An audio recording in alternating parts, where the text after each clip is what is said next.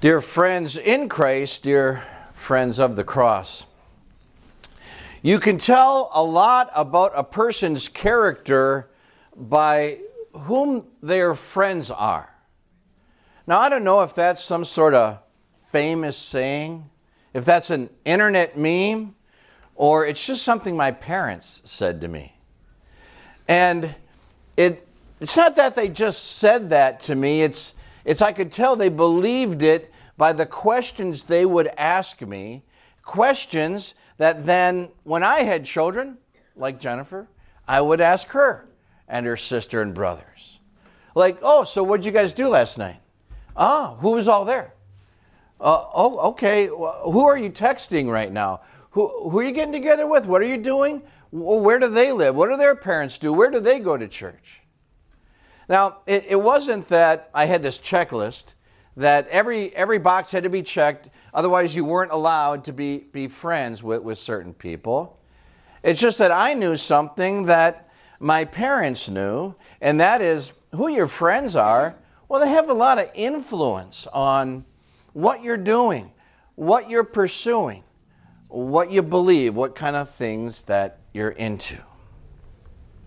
Well, in this Lenten theme of fighting temptation, we know that the answer when we do fall into temptation and sin is to go to the cross of Christ and, and to find complete absolution for our sins, knowing Jesus paid for them all there. So, this morning, we're going to take a look at what it's like to live as a friend of the cross and find other friends of the cross there as well. And we'll do so at looking at this section here in Philippians and, and maybe a couple verses earlier in chapter 3. You see, there were a couple of groups of, of people you wouldn't necessarily want to be friends with if you lived in the city of Philippi. And, and one of them Paul describes a little bit earlier in this chapter this way Watch out for those dogs, those men who do evil, those mutilators of the flesh.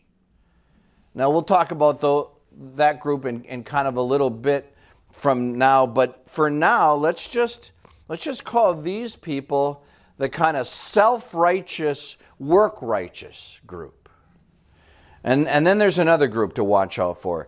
Many live as enemies of the cross of Christ. Their destiny is destruction, their God is their stomach, and their glory is in their shame. All right, we'll call these people the, the worldly righteous, the, the self lovers. And both groups uh, are people that we might want to watch out for, not just living in Philippi back then, but in Chattanooga today. Now, Paul says, well, he doesn't say, you know, unfriend or, or, or unfollow or defriend people like this. But, but he does say, by something he, he writes here that we'll go back to, there might be a, another group of people that you might want to follow along with and, and be friends with. He says, forgetting what is behind and straining towards what is ahead I press on toward the goal to win the prize for which God has called me heavenward in Christ Jesus. All right, let's take a look at the two different groups the, the work righteous, the self righteous in the city of Philippi that very well may exist today as well. Back then, they were called the Judaizers. They were people with a Jewish background who knew the laws of God but then added to the laws of God. In fact, the laws that they followed were, were God's laws put on steroids.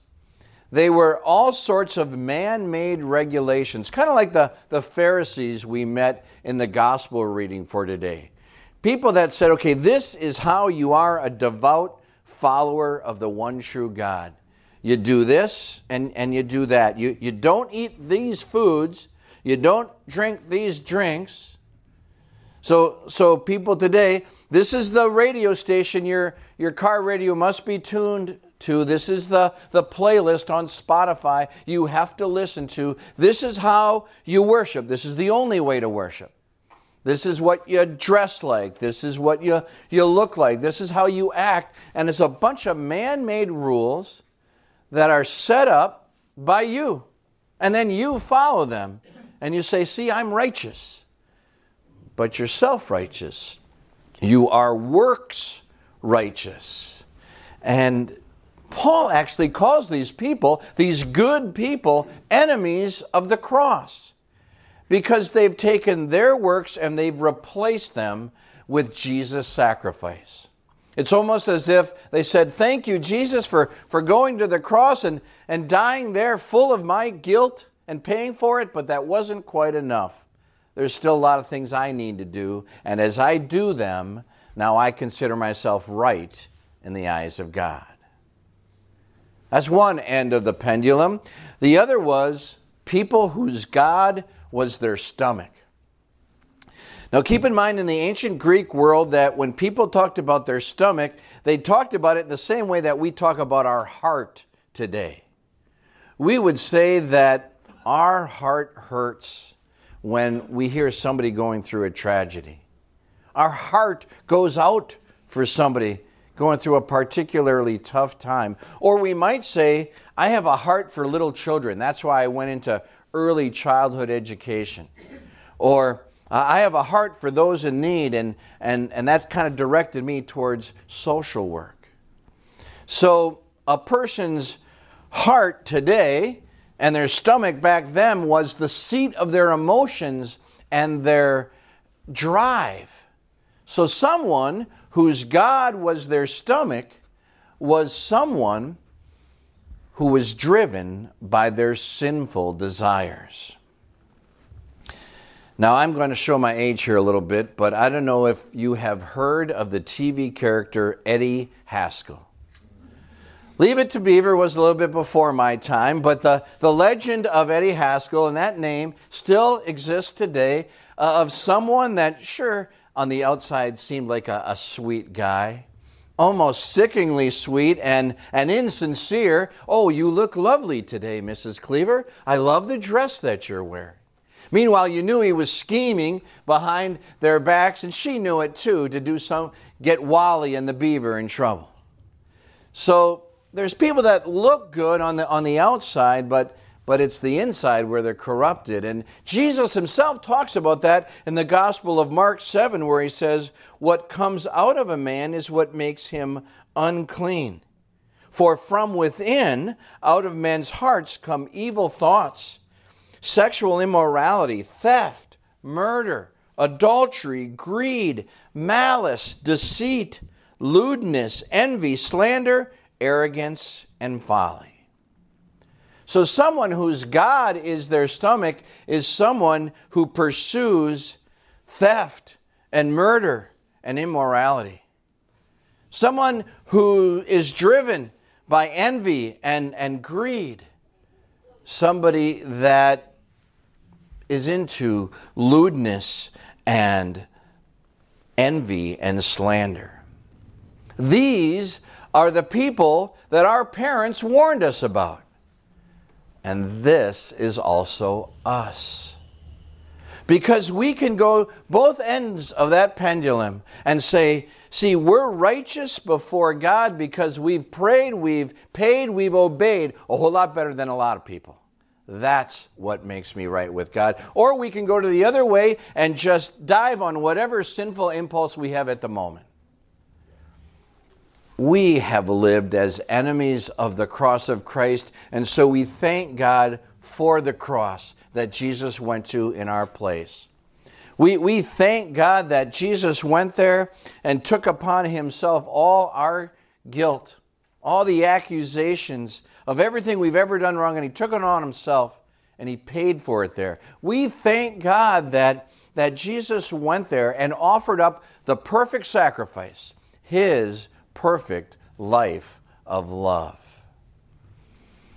And yes, we do thank God for the cross of Christ, and that's why we gather around the cross on, on Sunday mornings. We're so thankful for the cross of Christ that we want to go there and, and worship Him and, and praise Him for what He did there. And that that deep appreciation for what Jesus did on the cross fills us with uh, the spirit of the cross. And what does it mean to live like according to the spirit, according to the spirit of the cross? Well, it's to live a life that knows Christ more deeply and imitates him more fully. And it's not easy. It's why the Apostle Paul, when he was encouraging people not to live as enemies of the cross, but as friends, says, You've got to strain, you've got to press on, you have to move forward. And he compares it to an athletic contest that went into triple overtime, or, or, or it's like running a marathon. If you're going to live your whole life as a friend of the cross, you're going to need friends. Now, it, it, I realize it doesn't look like it, but about seven to 10 years ago, for four straight years, I ran in a 5K race. E- even though I'm philosophically opposed to running as an enjoyable form of exercise. It was the turkey trot. And it was, you know, run every every year on Thanksgiving Day, and it seemed like a good thing to train for, and then run uh, right before you sat down for Thanksgiving dinner. I needed a little help though, so I got Jennifer's sister. I know Jennifer's a runner, but her sister Marissa's even more of a runner, and she would coach me up. And then the day of the race, she she ran next to me that first race. See, I, I never really did have any kind of a good time, not even for my age group. But but the year that she ran next to me, encouraging me, come on, Dad, you can do it. Only one more big hill, Dad. Uh, and then the next year, I, I didn't want to bog her down, so I just, you go yourself. You, you run yourself, and, and I'll just run by myself. And guess which year I had the better time? The year that I had somebody next to me, encouraging me, urging me on to, to strain and, and press on. See, I think that's what my, my parents meant when they were wondering what kind of friends I was hanging out with. Who's next to you? What are they saying to you? What are they encouraging you to do? The Apostle Paul says, Join with others in following my example, brothers and sisters, and take note of those who live according to the pattern we gave you. That almost sounds like a mentor program. And really, it leads us to ask two questions. Just exactly who are we listening to? Who are we looking at when it comes to our spiritual growth? Our, our spiritual walk with God, our spiritual maturity. And if somebody's looking at us, what do they see? You know, I kind of feel sorry for those, those churches that don't have a season of Lent. Only because Lent, boy, that's where you see the full extent of Jesus' love. You see it at the cross, where he laid down his life for us. See, when you look to Jesus on the cross, not only do you see how every single one of, of your transgressions, of your misfires, every single one of them is picked up for and paid by Jesus. And, and when you look to the cross, that's where you can see just how valuable you are as a redeemed, loved child of God. And when you look to the cross, you see something else you, get the motivation and the strength and the empowerment you need to live your whole life as a friend of the cross and be a friend to others. I mean, when you look to Jesus humbly taking upon sin uh, on the cross, then you can't help but follow his pattern and be humble like he is. When, when you look to Jesus taking care of everyone in the world's needs up there on the cross, then that's going to fill you with a heart to, to help other people in, in their need.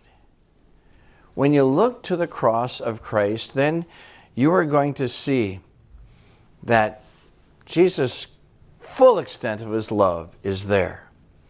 And then you'll find other friends of the cross gathered there with you, and you'll bring others to the cross and that's some pretty good company to keep. Amen.